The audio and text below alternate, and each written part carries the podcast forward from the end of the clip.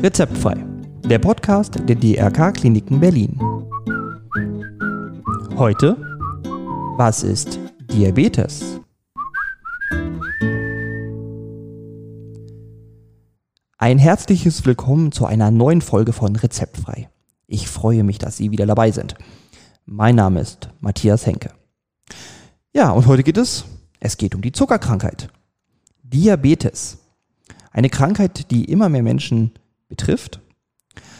Und was sich dahinter verbirgt, was Diabetes eigentlich ist und wie man es behandeln kann, das klären wir heute mit einer Expertin, mit unserer Expertin, mit Frau Dr. Sibylle Wunderlich, Chefärztin der Klinik für Inneren Medizin, Diabetologie und Angiologie im Standort der DRK Kliniken Berlin Mitte.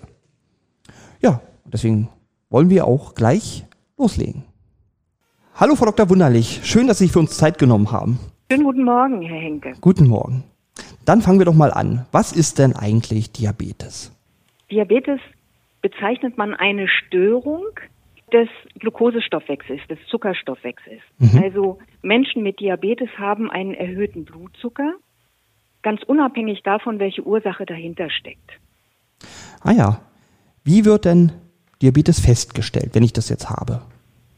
Die Diabetesdiagnose wird vom Arzt gestellt anhand der Laborwerte, die er erhebt, entweder durch den Blutzucker, durch einen Blutwert, den man als HbA1c bezeichnet. Das ist so ein Begriff für die Langzeit-Blutzuckereinstellung der letzten drei Monate oder nach einem Zuckerbelastungstest. Ah ja. Und dann bewertet der Arzt diese Blutwerte auch noch im Zusammenhang mit den Symptomen und den Beschwerden, die der äh, Mensch schildert. Genau, gut, dass Sie es ansprechen. Wie merke ich denn selber? Also was sind denn da so die Symptome? Äh, eine Diabeteserkrankung kann sich zum einen ganz dramatisch äußern mit Gewichtsverlust, mit starkem Durst, mit massivem Wasserlassen, einer ganz erhöhten Trinkmenge. Äh, die Menschen trinken dann teilweise acht Liter am Tag. Mhm und mit Nachlassen der Energie und Schwächegefühl. Ganz überwiegend aber beginnt die Erkrankung schleichend, sodass die Betroffenen gar keine Symptome haben. Oh, das ist aber auch gemein. Ja, das ist typisch. Ja. ja. Das macht es wahrscheinlich auch so gefährlich. Genau. Das mhm. unterscheidet sich auch von den sogenannten Diabetes-Typen, über die haben wir jetzt noch nicht gesprochen. Ich hatte ja eingangs schon gesagt, dass der Diabetes letztlich ein Überbegriff, ein Sammelbegriff ist, mhm. dahinter sich aber verschiedene Ursachen verstecken.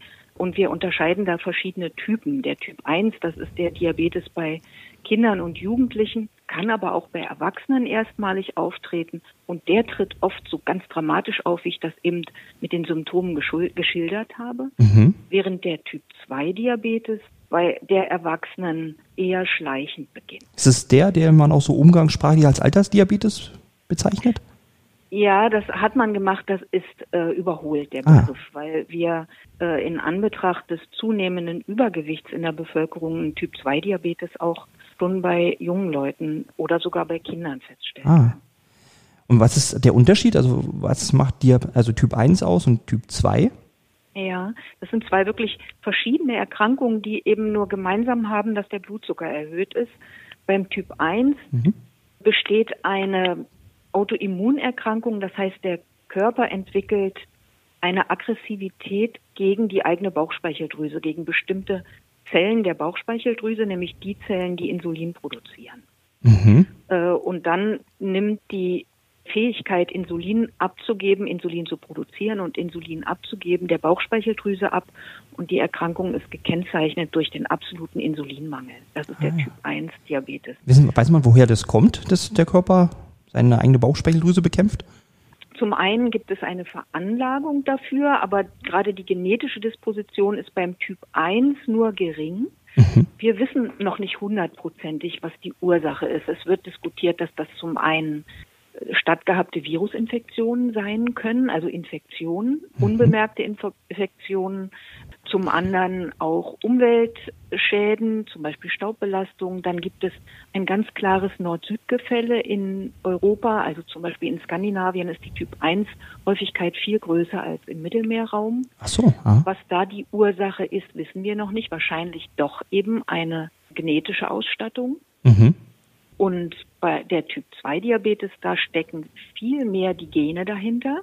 Mhm. Also jemand, dessen Eltern oder Großeltern einen Typ 2 Diabetes haben, der sollte sehr aufmerksam seine äh, Laborwerte anschauen und sein, auf sein Gewicht achten zum Beispiel, weil er ein relativ hohes Risiko hat, auch selber an Typ 2 Diabetes. Ah ja, okay.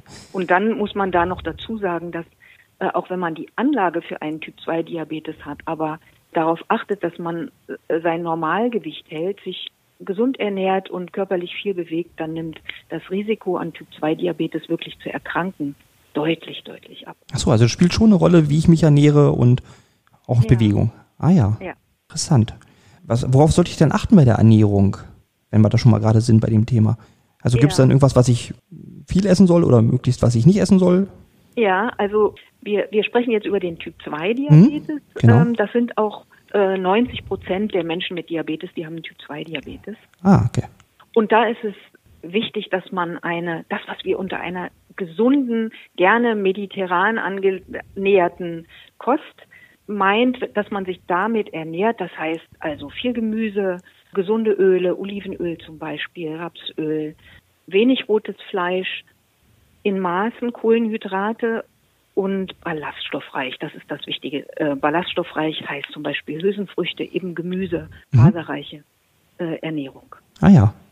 Ich hatte auch Fisch irgendwo. habe ich ganz vergessen. Fisch, ja, oh ja. Und das ist jetzt auch wirklich keine Kunst. Das ist eine, eine gesunde Ernährung, wie Sie sie in, in jeder zweiten äh, Zeitschrift lesen können. Da muss man nicht äh, besondere Diäten einhalten. Und lecker ist er auch noch.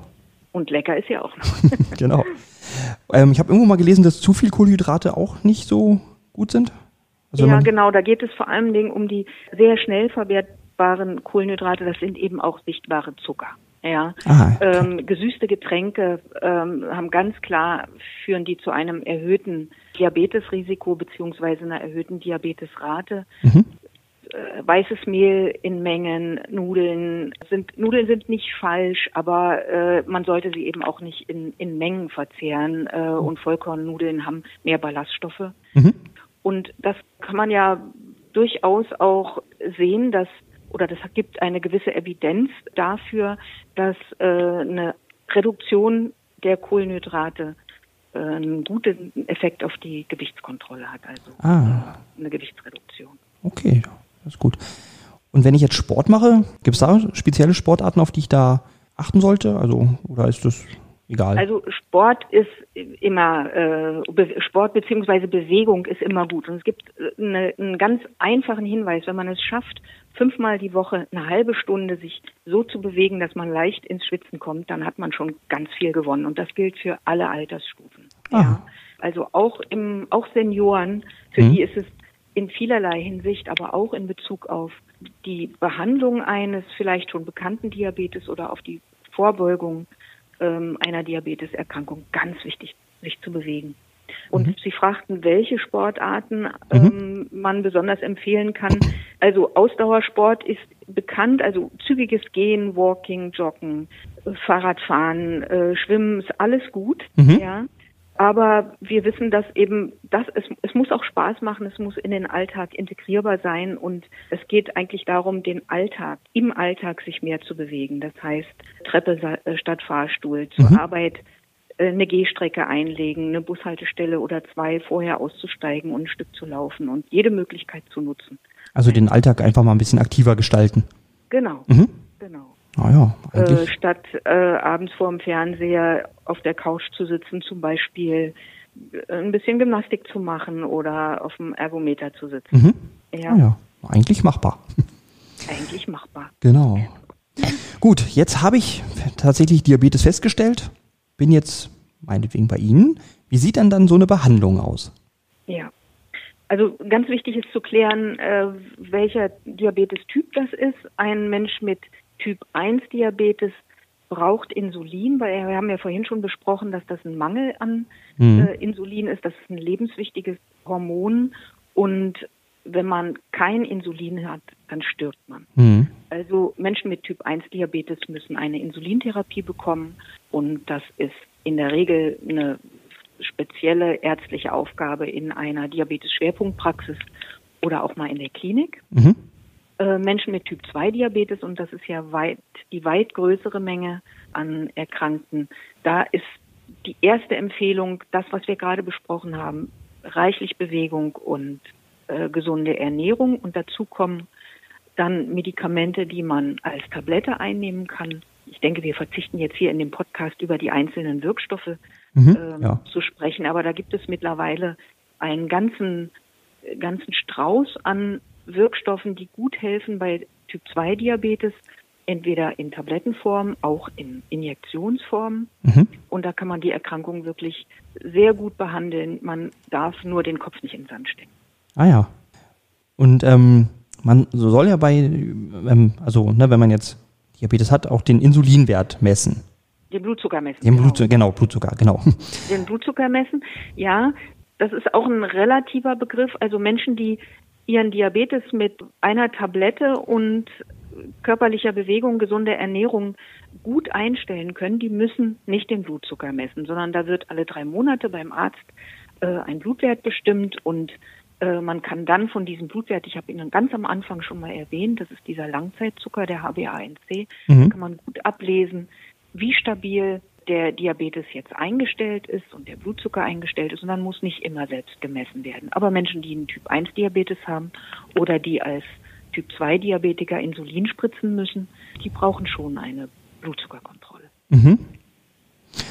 Okay, und wenn ich jetzt meinen, also Insulin spritzen muss, ja. da muss man doch auch sehr stark darauf achten, auf die Dosierung. Warum muss ja. ich das so, warum muss ich das so beachten? Genau, es gibt Medikamente, die können zu einer Unterzuckerung führen.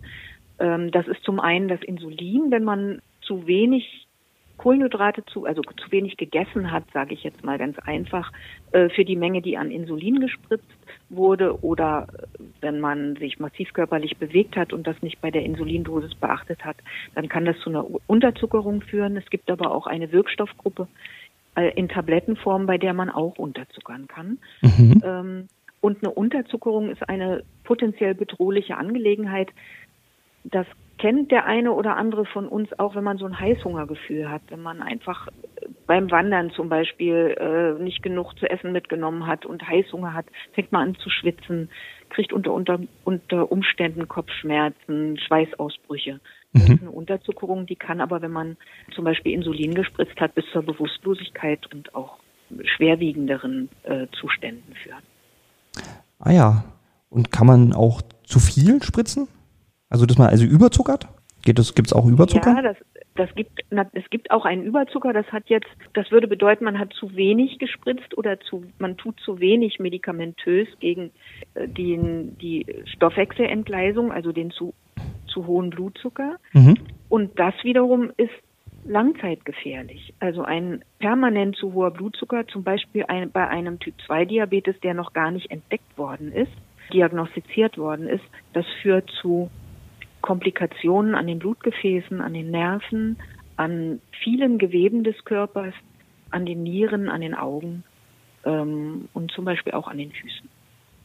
Ah ja, ähm, das passiert also denn, wenn man jetzt nicht richtig eingestellt ist oder wenn man selber nicht genug spritzt oder die Medikamente ja. einnimmt. Also genau, wenn das Gleichgewicht zwischen Kohlenhydrateinfuhr, also zwischen äh, kohlenhydratreichen Mahlzeiten und Medikamentendosis, also Insulin, was der Körper selber ausschüttet oder was man zusätzlich mit Insulin spritzt, nicht stimmt, dann ist der Blutzucker zu hoch. Mhm. Das auch andere Ereignisse können zu hohen Blutzuckern führen, zum Beispiel akute Infektionen, akute Stressreaktionen, ah. Cortison zum Beispiel kann zu hohem Blutzucker führen.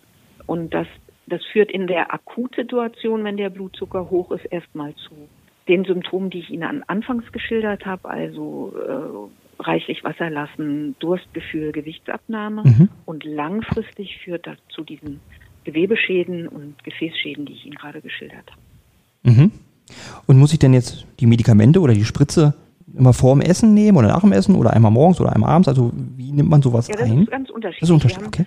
Mittlerweile für, ist die Insulintherapie sehr individuell zu gestalten. Es gibt eine ganz einfache Therapie, wo man nur morgens und abends vor dem Essen spritzen muss, zum Beispiel für Senioren. Und es gibt für äh, Menschen mit Typ 1 Diabetes, Kinder, ähm, äh, jüngere Erwachsene oder auch ältere Erwachsene natürlich. Eine intensivierte Insulintherapie, die sich ganz individuell nach den äh, Bedürfnissen und dem Bedarf des einzelnen Patienten richtet. Und da benutzt man ähm, verschiedene Insulinzusammensetzungen, die man dann morgens und abends und vor jeder Mahlzeit spritzt mit Pens oder man, es gibt moderne Insulinpumpentherapien. Gerade in den letzten Jahren hat die Digitalisierung in der Diabetologie massiv Einzug gehalten und hat einen riesen Fortschritt im, äh, für die Patienten gebracht, sowohl in der Messtechnik der Blutzucker- oder Gewebezuckermessung als auch in der Insulintherapie. Da würde ich Ihnen unheimlich gerne viel mehr erzählen, aber ich fürchte, dass das so ein bisschen den Rahmen des Podcasts. Da können wir dann sicherlich nochmal irgendwann einen anderen Podcast mit aufnehmen, Okay. um dann nochmal spezieller zu werden. Das wäre dann sicherlich auch nochmal ganz toll. Ähm, eine Sache ist noch, es gibt ja denn, Sie haben es ja schon angesprochen, so Spätfolgen oder Schäden am, Ja. an den Nerven, also Stichpunkt Neuropathie oder ich selber bin ja auch blind. Auf der Blindenschule hatte ich zum Beispiel jemand, der durch Zucker blind geworden ist. Ähm, Ja. Wie kann das zustande kommen und wie, wie kann ich es verhindern? Ja, genau. Was ist die Ursache und wie kann ich es verhindern? Das beschäftigt Menschen mit einer Diabeteserkrankung natürlich auch. Das macht ihnen auch Angst, dass es Mhm. ähm, durch den erhöhten Blutzucker zu Folgeschäden kommen kann. Und es ist das äh, große gemeinsame Ziel von Betroffenen und von, vom behandelnden Arzt, dass wir diese Spätschäden vermeiden.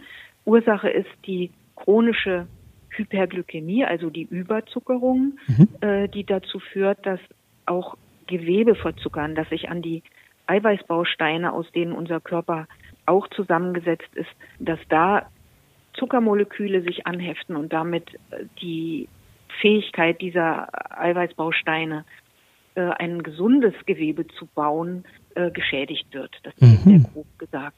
Und wie können wir das vermeiden, indem wir also äh, auf keinen Fall bei Typ 2 Diabetes ohne Symptome äh, den Kopf in den Sand stecken. Das hatte ich vorhin schon mal gesagt, sondern Mhm. wirklich alle drei Monate diesen Langzeitzucker anschauen, ein gemeinsames Therapieziel vereinbaren mit dem Hausarzt oder dem Diabetologen. Und wenn das überschritten wird, dann medikamentös oder auch in äh, Lifestyle, also äh, Lebensstiländerungen gegensteuern, damit wir das Therapieziel schnell wieder erreichen. Ah ja, okay. Und letzte Frage. Wenn ich Diabetes habe und meinen Lifestyle anpasse, ist Mhm. Diabetes heilbar? Das ist eine wichtige und, und gute Frage. Ähm, Die Anlage für den Diabetes, die behält man. Mhm. Aber es gibt durchaus Änderungen, zum Beispiel eine massive Gewichtsreduktion Mhm. im Zusammenhang auch mit körperlicher Bewegung, so dass letztlich eine normale Blutzuckereinstellung erreicht wird und man kein Medikament mehr braucht. Das ist möglich, Mhm. nicht bei allen Patienten, auch nicht bei allen mit Typ 2 Diabetes, aber ein sehr, sehr wichtiges und gutes Beispiel ist da zum Beispiel die Adipositas-Chirurgie, Mhm. die uns gezeigt hat, dass wenn ein Mensch mit massivem Übergewicht einen großen Prozentsatz seines Körpergewichts durch äh, chirurgische Maßnahmen verliert, dass dann der, die, der erhöhte Blutzucker komplett verschwinden kann. Ja, das ist doch schön. Ja, Das macht einem ja dann auch Hoffnung und da kann man ja dann tatsächlich dran arbeiten. absolut. absolut. Ja. Ja, wunderbar. Dann danke ich Ihnen bis hierher erstmal, Frau Dr. Wunderlich. Wir haben ja dann schon mal neue Themen für zu, in die Zukunft, dass wir sie nochmal hören können. Denn ja, wie gesagt, vielen Dank, dass Sie sich die Zeit genommen haben. Sehr gerne. Und vielen Dank für Ihr Engagement für den Podcast. Ich danke Ihnen und freue mich auch schon auf den nächsten Podcast.